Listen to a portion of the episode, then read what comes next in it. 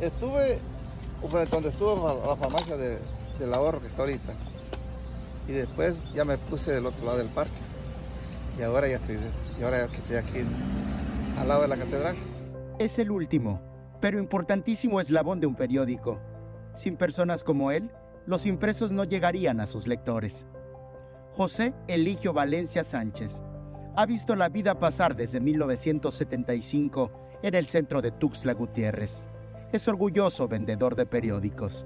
a mí me da mucha satisfacción, me ha sacado, salido mis hijos adelante y la ventaja que tuve hijos que sí se preocuparon por estudiar porque a veces hay, hay, este, hay, hay hijos que les das todo y mis hijos trabajaron conmigo, aprendieron a manejar bicicleta, moto y carro, no aprendieron a manejar avión porque no, sabía yo.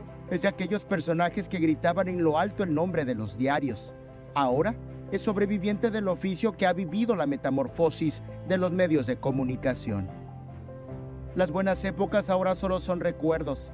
El hombre que a diario se instala a un costado de la Catedral de San Marcos recuerda que en la capital del estado habían hasta 200 voceadores. Ahora quedan apenas 7.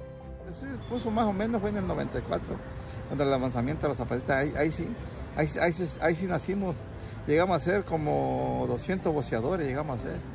Ahorita cuando mucho quedamos como 7, 8 boceadores. Sí, estas las ventas que vinieron a un 90%, ni un 10% vendemos, ahora sí, ahora sobrevivimos así como dice la canción de los Tigres Norte. Somos magos porque vivimos de milagros, no sé cómo lo hacemos, pero vivimos. Como a muchos en el mundo, para el boceador uno de los episodios más difíciles de su vida fue la pandemia por COVID-19. A mí, me afectó la pandemia, a mí me tiró dos meses la, pandemia, me estuvo tirado dos meses.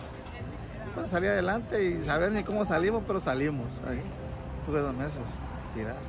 José tuvo cinco hijos, ya todos son profesionistas. Es originario de Jiquipilas, Chiapas. Llegó a Tuxtla Gutiérrez en la primera década de su vida. Desde entonces ha estado cerca de los periódicos. Con imágenes de Christopher Canter, Eric Ordóñez, Alerta Chiapas.